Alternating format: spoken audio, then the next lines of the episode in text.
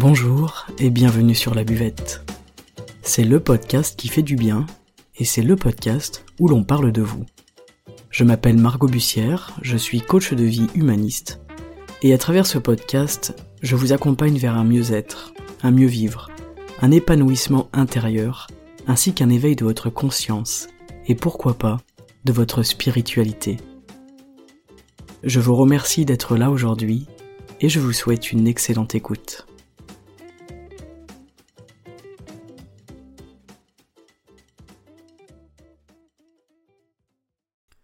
Bonjour à tous et bienvenue aujourd'hui pour un épisode eh bien un petit peu particulier puisque j'aimerais vous parler des, des cinq dynamiques du rapport dominant et dominé. Alors c'est quoi? Eh bien ce sont des choses qu'on a à la fois reçues dans notre enfance et des choses que nous nous sommes données à nous-mêmes au cours de notre, notre évolution personnelle, ainsi eh bien que des années de vie que l'on a derrière soi. Ces cinq dominantes, ce sont tout d'abord les injonctions, donc celles que l'on a reçues dans l'enfance qui viennent en tout cas de l'extérieur, et celles qu'on se donne à soi-même, les menaces, la dévalorisation, la culpabilisation et le chantage. Ça peut être au singulier ou au pluriel, évidemment. De ces cinq dynamiques, on va en fait aujourd'hui essayer de faire sous forme eh bien, de tableau par exemple, vous pouvez le faire avec moi cet exercice en prenant une feuille et un stylo, et on va essayer de voir ce que l'on a reçu dans notre enfance, ce qui vient de l'extérieur et ce que l'on se donne à soi-même. Donc je vous les répète, si vous voulez prendre un petit, un petit crayon et faire l'exercice, nous avons les injonctions, nous avons les menaces, nous avons les dévalorisations, les culpabilisations et les chantages. Alors cet exercice que je vous propose aujourd'hui, il va servir à quoi concrètement? Eh bien il va vous servir à comprendre comment votre personnalité elle s'est construite et comment est-ce qu'elle se construit encore aujourd'hui? Et ce n'est pas quelque chose d'anodin, c'est au contraire très intéressant de, s'y pencher. Donc cet exercice, il parle des relations, des relations qu'on a avec soi-même et qu'on a avec les autres. Euh, dans quel cas est-ce que je suis dominé et dans quel cas est-ce que j'ai tendance à dominer l'autre et pourquoi? Et quelles sont mes blessures? À travers les injonctions, les menaces, la dévalorisation, la culpabilisation et le chantage. Toutes ces dynamiques-là, elles sont présentes dans nos vies, mais en fait la question c'est laquelle ou lesquelles émergent prioritairement aujourd'hui dans votre vie? Et vous pouvez vous demander également lesquelles émergent dans votre couple. C'est aussi un exercice qu'on peut faire euh, en couple, parce que c'est très intéressant de voir que les choses sont exacerbées et sont beaucoup plus fortes quand on vit avec quelqu'un et qu'on est dans une relation amoureuse avec quelqu'un. Ça va vous permettre de cibler vos mécanismes de défense, de mieux comprendre vos réactions, de comprendre les situations dans lesquelles vous ne vous sentez pas respecté, et avec tout ce que ça génère derrière évidemment. Ça va vous permettre de comprendre à quoi vous êtes sensible, donc plus particulièrement à l'injonction, plus à la menace, plus à la dévalorisation, à la culpabilisation ou au chantage. On a chacun notre dominante. Parfois ça peut aller par paire, voire même trois à la fois. Ça vous le saurez en remplissant le tableau et en prenant vraiment le temps de voir qu'est-ce qui vous appartient, qu'est-ce qui vous est donné à vous-même, c'est-à-dire les injonctions que je me donne à moi-même, la dévalorisation que je me donne à moi-même, la culpabilisation que je me donne, etc et toutes les choses que vous avez reçues dans votre enfance ou qui viennent aujourd'hui de l'extérieur, donc notamment dans le couple ou dans toutes les relations que vous avez. Est-ce que dans mon couple je subis par exemple du chantage affectif? Est-ce que je subis des menaces? Est-ce que je subis dans ma famille des injonctions, des dévalorisations de la part de mes amis, etc. C'est un énorme travail, mais c'est vraiment passionnant. Dans ces cinq dynamiques, en fait, vous allez du coup choisir, décider en conscience de Qu'est-ce qui m'appartient, qu'est-ce qui ne m'appartient plus Ok, j'ai vécu des menaces. Aujourd'hui, je décide que ça ne m'appartient plus, ce n'est plus à moi. C'est pas aussi simple que ça, évidemment. Euh, c'est une fois que vous allez remplir le tableau que les choses vont être portées à votre conscience. Et après, c'est un choix que vous ferez presque inévitable. C'est qu'est-ce que je garde de tout ce que j'ai vécu et de quoi est-ce que je décide de me débarrasser aujourd'hui? Qu'est-ce que je décide d'autoriser et qu'est-ce que je ne veux plus autoriser?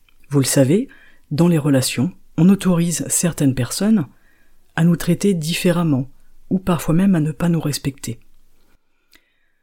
Cet exercice, il va vous permettre de prendre conscience que vous méritez le bonheur, que vous méritez la joie, la douceur, la légèreté et l'amour comme n'importe quel être humain sur cette planète. En tout cas, je l'espère et je vous le souhaite. Pour vous donner un exemple, je vais prendre le plus concret que j'ai sous la main, c'est-à-dire je vais prendre ma propre expérience face à cet exercice-là. Je vais vous donner donc euh, eh bien l'exemple de, mon tableau, de, de ce qui s'est passé, et en parallèle, évidemment, on va analyser pourquoi, d'où ça vient, comment on s'en débarrasse, etc. Voilà, c'est parti. Cet exercice, je l'ai fait lorsque j'ai fait ma formation pour devenir coach de vie.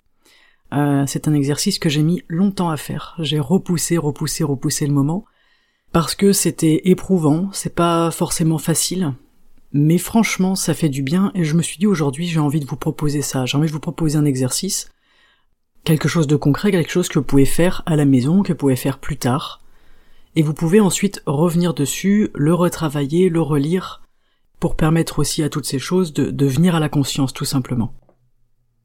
Lorsque j'ai rempli ce tableau, j'ai mis du temps, j'ai reculé, j'ai nié, j'ai beaucoup regardé ailleurs, euh, puis ensuite j'ai laissé un petit peu infuser, donc je vous invite aussi à, à faire cette démarche-là. Vous allez le faire une première fois, une deuxième fois, une troisième fois.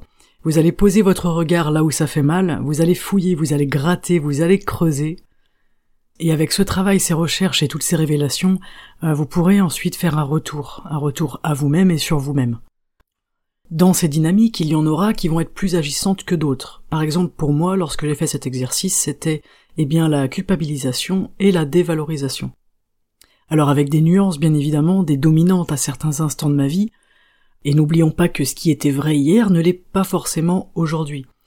Ce qui n'est pas encore monté à notre conscience aujourd'hui existera peut-être ailleurs, à un autre moment, et ce n'est pas grave. Là, on fait l'instant T. Ce tableau, ça va être une trace, en fait. C'est une trace de ce que vous êtes en train de faire. Ce n'est pas quelque chose d'absolu. Ce n'est pas non plus une question de, niveau de satisfaction par rapport à un travail mené. C'est plutôt un témoignage pour vous-même de qui est-ce que vous êtes et de où vous en êtes à l'instant T. Et après, ça va se poursuivre. En tout cas, ça aura le mérite d'avoir été vécu et compris à un certain niveau aujourd'hui. Ce tableau, c'est voilà où j'en suis, ici et maintenant. Moi, j'ai réalisé avec ce travail que j'avais des mécanismes de défense qui sont extrêmement forts. J'avais donc tendance, peut-être encore aujourd'hui, à être beaucoup sur la défensive. Mais à l'inverse, je laisse beaucoup de portes ouvertes, j'autorise, j'autorise les choses, j'autorise les gens à avoir des comportements envers moi avec lesquels je ne suis pas d'accord. Ce déclic, je l'ai eu justement pendant ma formation, je vais pas rentrer dans les détails, mais je me suis senti écrasé à un moment donné, je me suis senti euh, maltraité, donc je dis bien que je me suis senti, évidemment, c'est mon ressenti, mon retour. Et en fait, ça a fait écho avec des choses qui se sont passées dans mon enfance, avec une maltraitance dans mon enfance. Et hum, ma position de victime, en fait, elle s'est mise en place à ce moment-là, quand j'étais enfant, comme un mécanisme de défense et certainement un mécanisme de survie, et la question c'est est-ce que aujourd'hui j'en ai encore besoin ou non? Est-ce que aujourd'hui je veux rester dans ce positionnement de victime? Ou est-ce que j'ai envie de m'en débarrasser parce que j'en ai plus besoin, parce qu'aujourd'hui je ne suis plus menacé physiquement et psychologiquement? Et en fait, ce qu'il faut bien se dire, c'est quand on garde notre position de victime alors qu'elle ne nous est plus utile, eh bien on est dans ce schéma. On autorise les gens euh, à nous maltraiter, à mal nous parler, etc parce qu'on se place en tant que victime. C'est-à-dire que le problème, entre guillemets, on va dire le blocage, il vient forcément de nous. C'est ce que je vous dis souvent, c'est que ça vient de l'intérieur de nous. Le comportement de l'autre à l'extérieur, il n'a d'emprise sur moi que si je l'autorise. Donc mon questionnement à ce moment-là, c'était comment est-ce que je vais me comporter moi de façon à ne plus laisser la porte ouverte à ce genre de comportement, à ces maltraitances et à cette violence. C'est évidemment un travail que j'ai entrepris il y a maintenant trois ans et qui est toujours d'actualité. Il y a de l'évolution, il y a de l'amélioration, mais ça prend du temps. Ça, c'est vraiment important de l'intégrer. Quand j'ai compris ça, déjà, j'ai réussi à m'exprimer pour une des premières fois de ma vie. J'ai eu la force de m'exprimer et malheureusement, j'ai eu l'impression que c'était pire. Au début, j'ai regretté. J'ai regretté tout de suite d'avoir parlé, d'avoir dit ce qui n'allait pas, d'avoir entre guillemets, dévoiler ce qu'il se passait, à l'abri de tous, à l'abri du regard de tous, etc. Et ensuite, j'ai compris, en fait, j'ai compris que ce qui s'était passé cette fois-là, c'était entre guillemets la fois de trop. C'était l'expérience nécessaire pour prendre conscience, pour me libérer, pour m'écouter. On a tous des bagages, des paquets à poser. Et ce travail-là, il est là pour ça. En fait, ce travail pour moi c'est un laboratoire d'expérience. Ce jour-là, dans, mon petit laboratoire personnel, j'ai décidé d'arrêter de m'excuser d'exister. J'ai déjà commencé à le mettre en place au quotidien. La prise de conscience, elle rend les choses plus fluides, elle rend les choses presque rapides.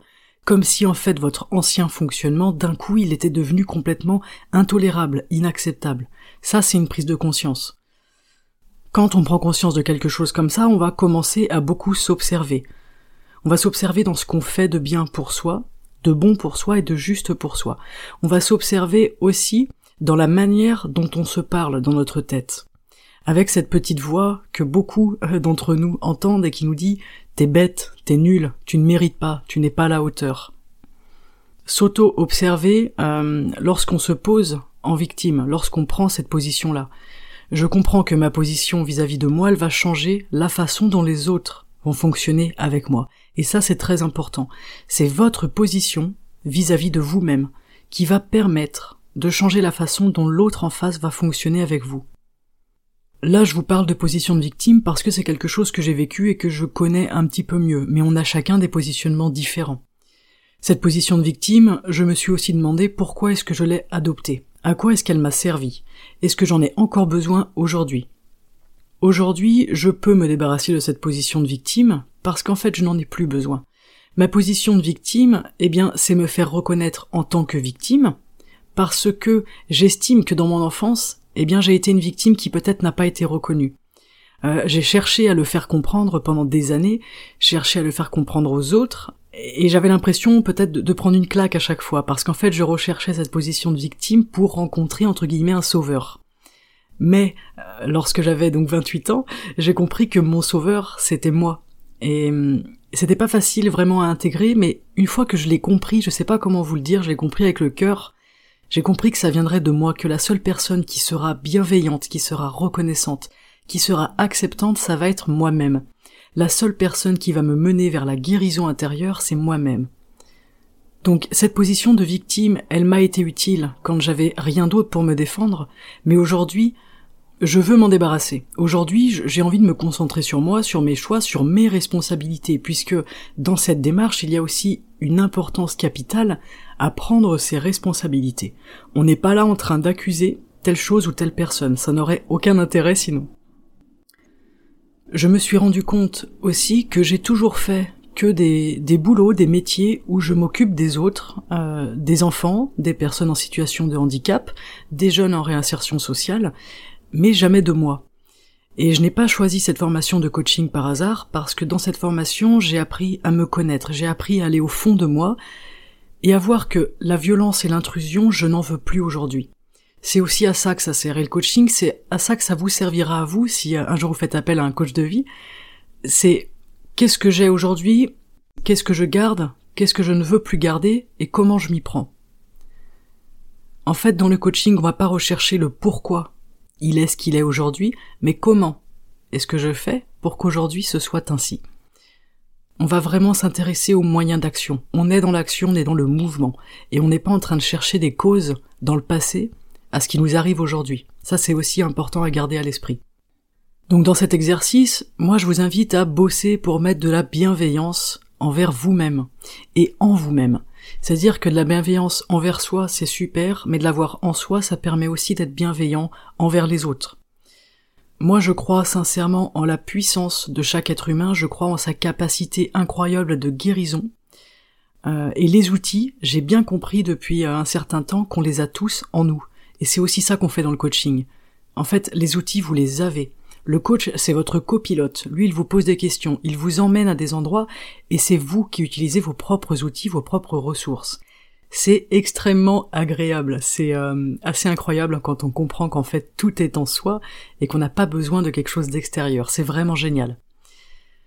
Quand on est dans le schéma de victime, pour ceux à qui ça parle en tout cas, on devient un très euh, fin observateur. On observe beaucoup les gens, on écoute, on se met beaucoup en retrait, on est attentif et on a tendance à développer une grande intuition et une grande sensibilité. Donc ça c'est une force. C'est-à-dire qu'aujourd'hui si vous vous retrouvez dans ce schéma de victime, essayez de voir qu'est-ce que ça vous apporte comme force.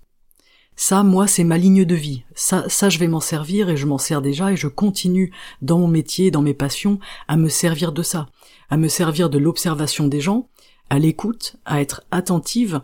Euh, je vais suivre mon intuition, je vais me servir de ma sensibilité et je vais savoir me mettre en retraite très facilement, ce qui est extrêmement pratique pour mon travail.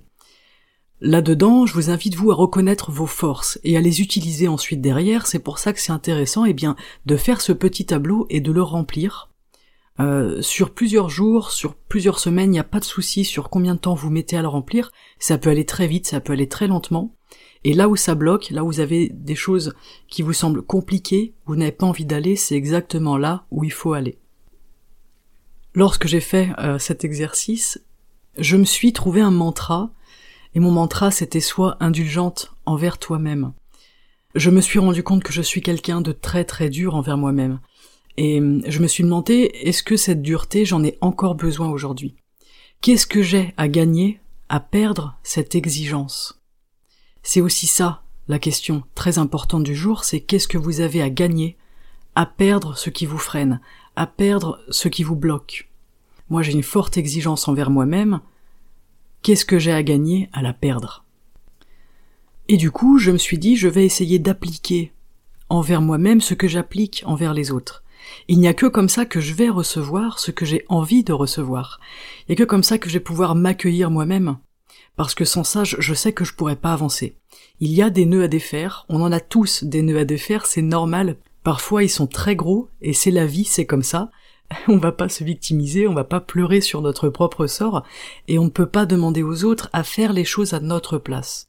Et d'ailleurs ça c'est le principe même du coaching de vie et c'est une philosophie que j'adore. Nous sommes responsables de nous-mêmes. Nous ne pouvons pas attendre du coach qu'il vienne euh, nous sauver, régler nos problèmes, etc. Lui, il est là pour nous accompagner, nous rassurer, nous donner un cadre, et nous permettre aussi ce temps pour nous. Moi, j'ai toujours cru que je devais être parfaite dans la vie, que je devais exceller dans tous les domaines, euh, et que si je n'étais pas parfaite, je ne devais pas y aller. Mais j'ai compris ensuite que toutes ces imperfections sont en fait des forces, parce que dans la perfection, finalement, tout est plat. Il n'y a rien qui ressort.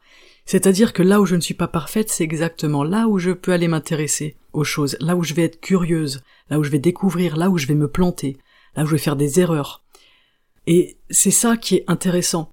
Aujourd'hui, maintenant, j'essaye régulièrement de me lancer dans quelque chose euh, que je ne maîtrise pas du tout. Et j'adore ça. C'est très inconfortable, mais à la fois ça fait du bien, et ça génère une sensation de confort justement après. Cette quête de la perfection, elle est très répandue, et je pense qu'elle fait beaucoup de dégâts.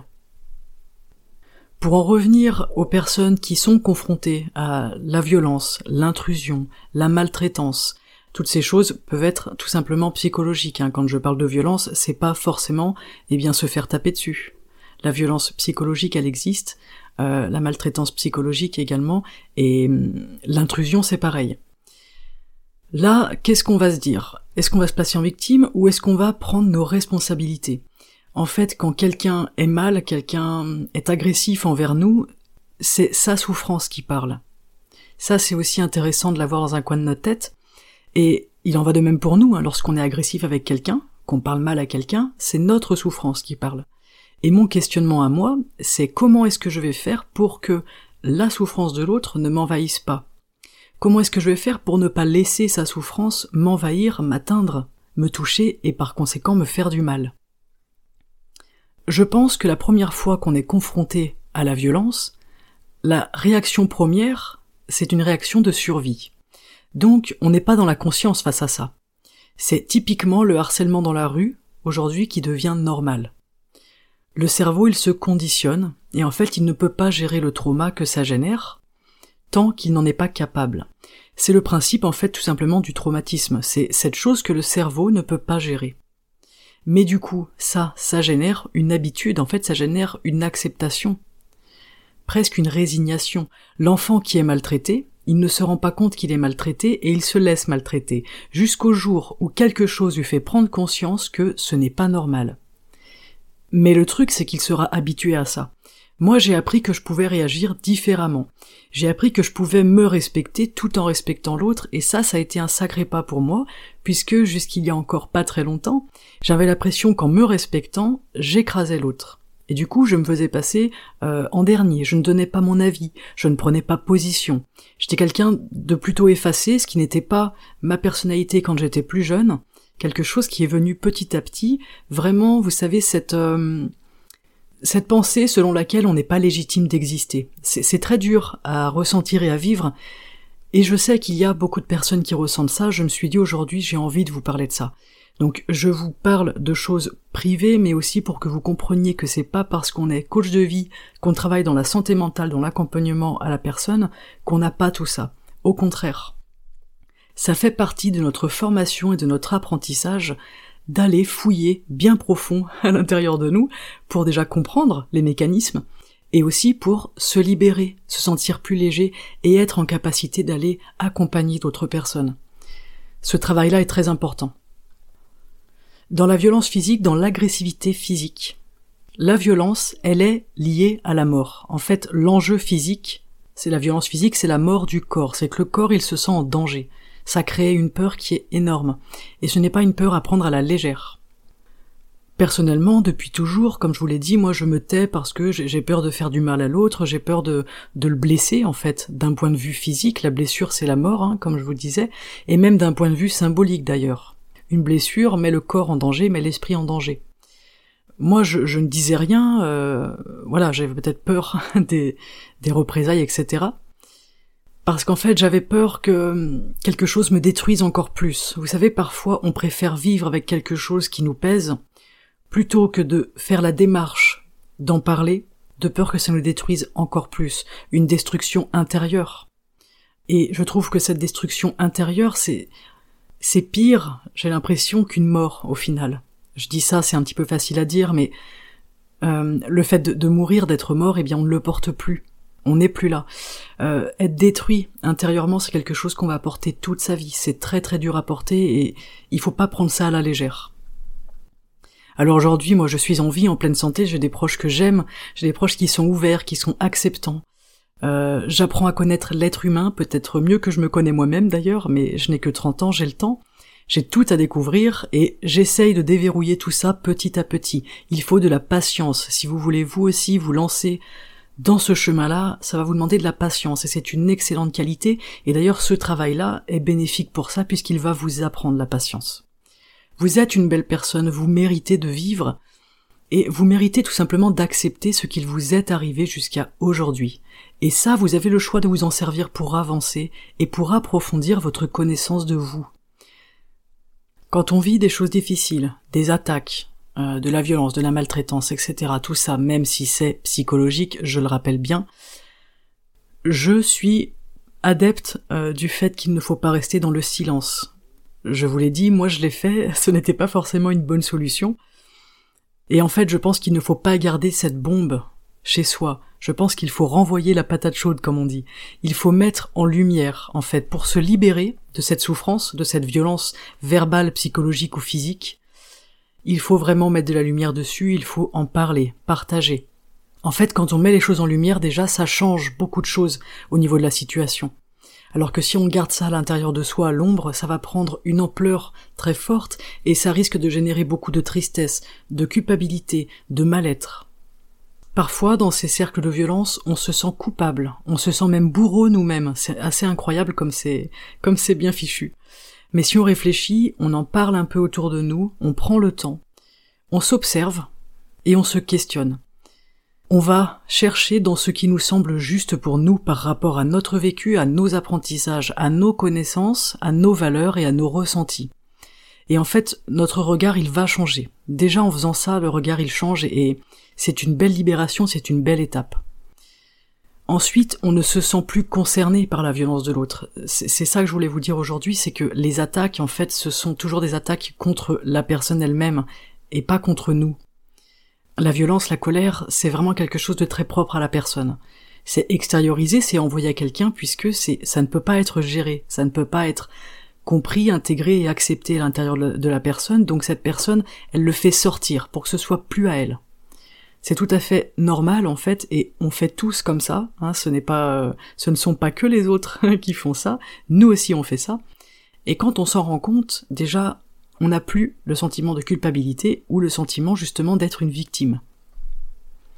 On va réussir à se sentir loin de ça, à se sentir détaché. On va comprendre que nous n'avons pas de responsabilité dans ce que ressent l'autre et de la façon dont il l'exprime. Notre responsabilité, elle est de nous face à nous-mêmes et évidemment de nous face à l'autre en ne répondant pas euh, de façon violente. En tout cas, je ne suis pas responsable de ce que l'autre il ressent et de ce qu'il exprime. Et ça, c'est un grand pas dans la façon de regarder les choses et d'aborder euh, le monde et d'aborder les autres. En tout cas, moi, ça a été un grand pas dans ma vie et j'avais envie de, vous le partager et peut-être de vous inviter sur ce chemin-là. Lors euh, de ce passage, euh, autour de 28 ans, j'avais entre 27 et 28 ans, je crois que pour la première fois de ma vie, j'ai réussi à m'exposer en tant qu'égal face à, à quelqu'un d'autre.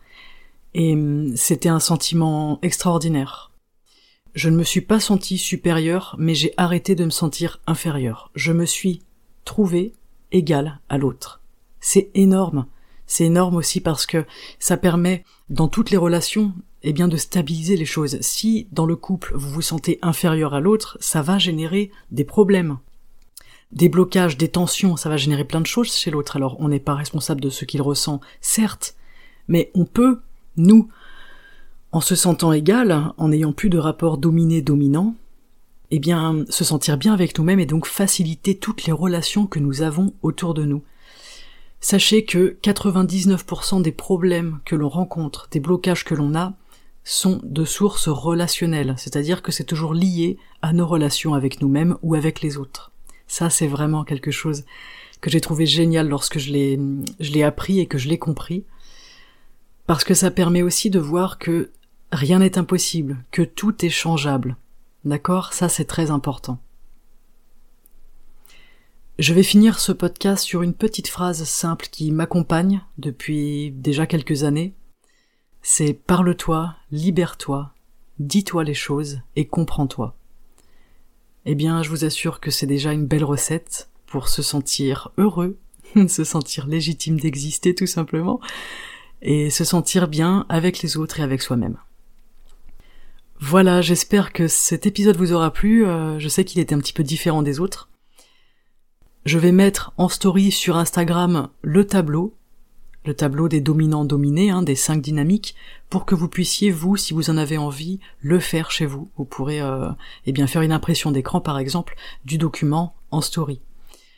Je vous invite à mettre un 5 étoiles et un commentaire sur Apple Podcast ou Spotify pour soutenir cette chaîne si elle vous parle et si elle vous fait du bien.